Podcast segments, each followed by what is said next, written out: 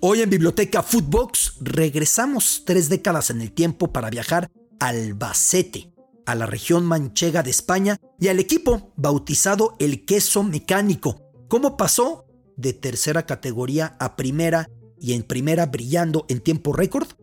¿Cómo consiguió su entrenador Benito Floro pasar de esa misma tercera a dirigir al Real Madrid en un lapso de unos 5 años? De eso hablaremos hoy en Biblioteca futvox. Esto es Biblioteca futvox, un podcast con Alberto Lati, exclusivo de futvox. Biblioteca futvox, soy su amigo Alberto Lati, gracias por acompañarnos en esta nueva entrega. Preparen en su biblioteca cuantas ediciones del Quijote tengan y si pueden para acompañar, saquen buenos vinos y sobre todo saquen buenos quesos. Ha aparecido esta semana en la Copa del Rey en España, uno de los equipos de apodo más entrañable, pintoresco, picaresco que se puedan encontrar en el universo del balón. Me refiero a cuando al club Albacete Balompié se le apodó, 3 décadas atrás, el Queso Mecánico. ¿Por qué le decían el Queso Mecánico?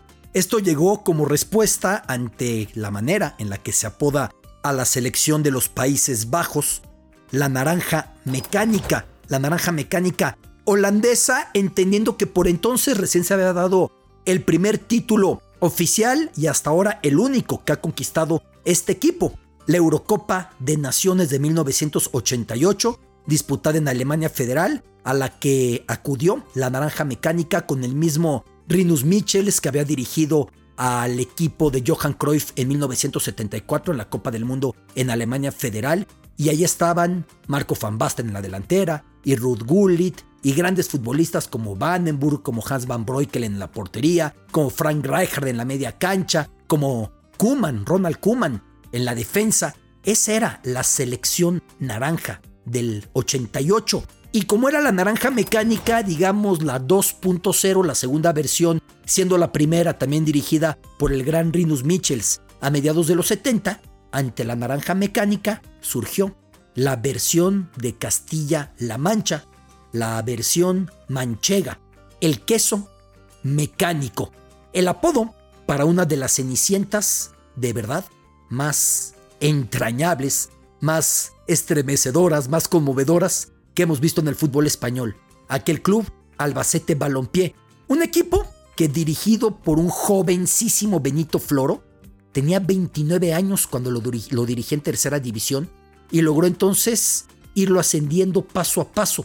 En 1990 lograba ascenderlo de tercera a segunda, una escala que duró muy poco porque un año después, para 1991, Benito Floro lo colocaba ya al Albacete en primera y no conforme con eso, en primera lo iba a hacer brillar entre la aristocracia del balompié ibérico.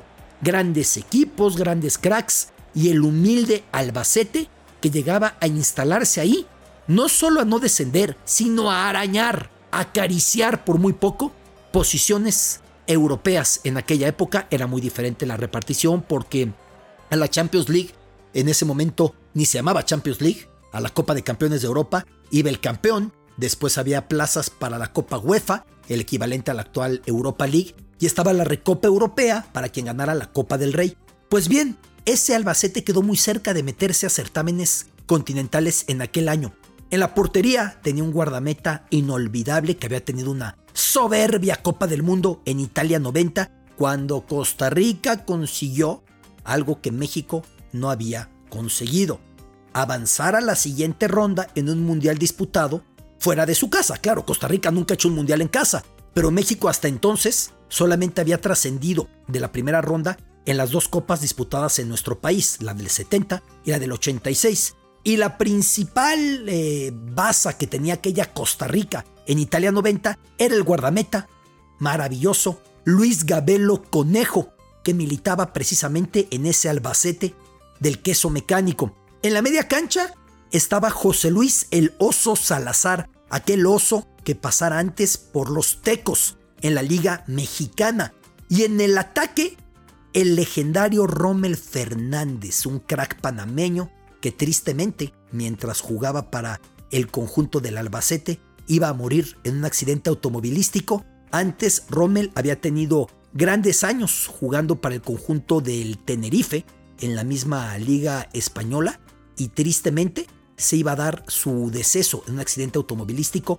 Estaba en el ataque, no siempre era titular, vale la pena decirlo, además de que llegó su deceso tristemente, un momento en el que todavía tenía mucho que dar para el conjunto del Albacete, pero Rommel Fernández era el atacante, el panameño, que de hecho da el nombre al estadio que habitualmente utiliza la selección de Panamá, y ahí estaba Rommel Fernández en el ataque del equipo de Benito Floro. Dada la magnitud, dada la enorme dimensión de la innovación, de la revolución que logró implantar Benito Floro en ese Albacete, se acuñó el término queso mecánico, entendiendo por supuesto la importancia que tiene el queso para la cultura y para las exportaciones y para la economía y para la región manchega o de Castilla-La Mancha, que la principal localidad o la más poblada de Castilla-La Mancha es precisamente Albacete. En 1992, cuando el queso mecánico estaba brillando en primera división en España contra todo pronóstico, llegó a las fuerzas inferiores del mismo Albacete un niño pálido, nacido muy cerca del estadio, unos cuantos kilómetros, a 40 kilómetros, en la localidad manchega de Fuentelviva. Su nombre, Andrés Iniesta. 4 años después, en 1996, sucedieron 2 cosas casi al mismo tiempo. Por un lado, el Albacete vio perdido su encanto. La Cenicienta vio cómo la carroza se convertía en calabaza y descendió. Ya por entonces Benito Floro no lo dirigía, se había ido al Real Madrid. Para que usted entienda la magnitud de lo que fue este queso mecánico, pasó en un lapso de unos 5 años de dirigir en tercera división a estar en el banquillo merengue buscando reconstruir al equipo en la etapa final de la quinta del buitre Benito Floro, que luego vendría a dirigir a México, al Monterrey, un tipo entrañable que le platico que cierta vez él entrenaba al Villarreal cuando fichó a Toño de Nigris, en paz descanse, el entrañable Tano, y en aquel momento yo llegué a hacer la cobertura. Benito Floro me iba a dar una entrevista. Cuando yo me bajé del tren, le marqué por teléfono, le dije: estoy bajando del tren en Valencia, ya solamente rento un coche, me desplazo a Villarreal y lo busco. Y me dijo: no, pues yo estoy en Valencia, paso por ustedes a la estación, les doy la entrevista y los llevo a Villarreal. Con esos modales, con esa amabilidad, charlando de fútbol, amando a México permanentemente, contándome de su queso mecánico, contándome de su etapa en el Real Madrid, hablando maravillas del gran Toño de Nigris, en paz descanse, aquella anécdota con Benito Floro, que sucedería pues no tanto tiempo después de lo que le estoy contando, porque esto sucedió a inicios de 2003, la llegada de Toño de Nigris, y la etapa de Benito Floro con el Real Madrid fue unos 8, 9 años antes de ese episodio, y ya había ido Benito Floro a dirigir a México, al Monterrey. Pues bien, entonces ahí debutó Andrés Iniesta, y en ese 1996, cuando el Albacete desciende, Andrés Iniesta también es detectado por el Barcelona, una oferta irrechazable de desarrollo, de crecimiento. El Albacete entiende que tiene que dejar volar a su niño prodigio, emigra Andrés Iniesta y para 2001 ya debutaba como adolescente, comenzando su maravillosa trayectoria Andrés Iniesta. Así que si por La Mancha usted viera deambulando a la par de Al Quijote, a la par de a Sancho Panza, a la par de los molinos de viento que pueden ser lo que el Quijote decida, a lo mejor por ahí usted se encuentre un queso mecánico, el recuerdo de aquel equipo y la historia que marcó a inicios de los 90 en el fútbol español.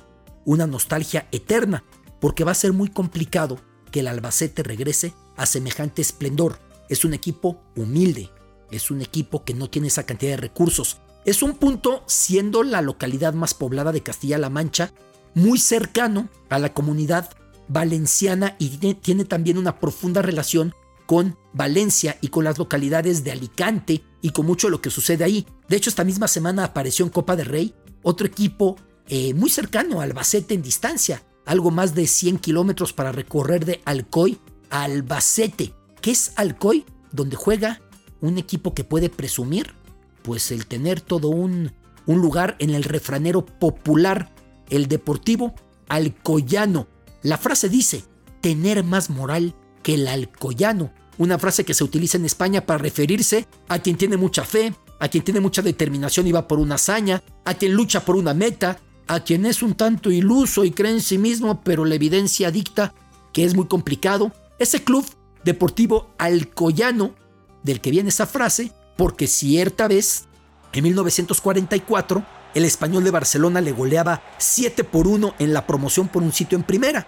El árbitro, quizá confundido en su cronómetro, o quizá no hallando sentido a prolongar el sufrimiento, iba 7-1, no concedió compensación, y los elementos del Alcoyano se le fueron encima recriminando, diciéndole cómo nos quita el tiempo, íbamos a remontar. Desde entonces se dice la frase de tener más moral que el Alcoyano. Otros dicen que fue en otra ocasión, cuando una vez goleados 13-0 en tercera división, al rival le sorprendió que pese a la goleada, los futbolistas del Alcoyano no dejaban de animarse unos a otros. Como sea, la frase llegó al refranero popular. Más moral que el Alcoyano, esta localidad valenciana, alicantina, a algo más de 100-120 kilómetros de Albacete, en La Mancha, en Castilla-La Mancha, en la región manchega, donde se diera ni más ni menos que el queso mecánico. Dos grandes historias que nos da la Copa del Rey, recordando al Albacete de Benito Floro, de Conejo, de Rommel, del Oso Salazar, recordando también al equipo que puede presumir que es parte de todo un lugar en el refranero popular, más moral que el Alcoyano. Biblioteca futvox, soy su amigo Alberto Lati. Esto es Biblioteca futvox, un podcast con Alberto Lati, exclusivo de futvox.